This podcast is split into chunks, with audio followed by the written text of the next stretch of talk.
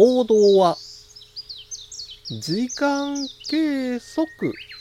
することで時間効率簡単アップ。五七五七七の31文字でデジタルに関する単価を読むデジタル教室単価部です。25分の作業と5分の休息をワンセットにする時間管理術それがイタリアのフランチェスコ・シディロにより1987年に考案されたポモドーロテクニックです。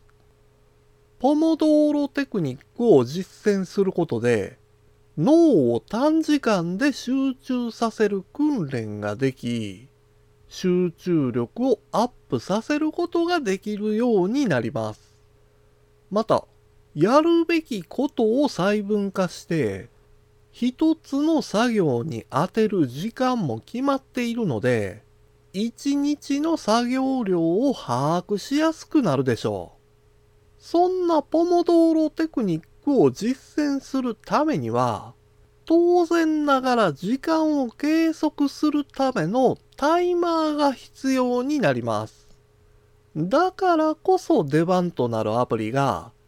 B フォーカスドです。B フォーカスドは単純な時間計測だけではなくタスク管理とタイマーそして進捗の管理ができますまさにポモドーロテクニックを実践するためのアプリですから B フォーカスドを使用して時間管理術を身につけられるようになりましょう。今回の単価は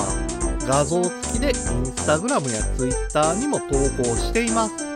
またデジタル教室ではアプリやパソコンの使い方などの情報をウェブサイトや YouTube、ポッドキャストで配信していますので概要欄からアクセスしてみてくださいデジタル教室単価部でした。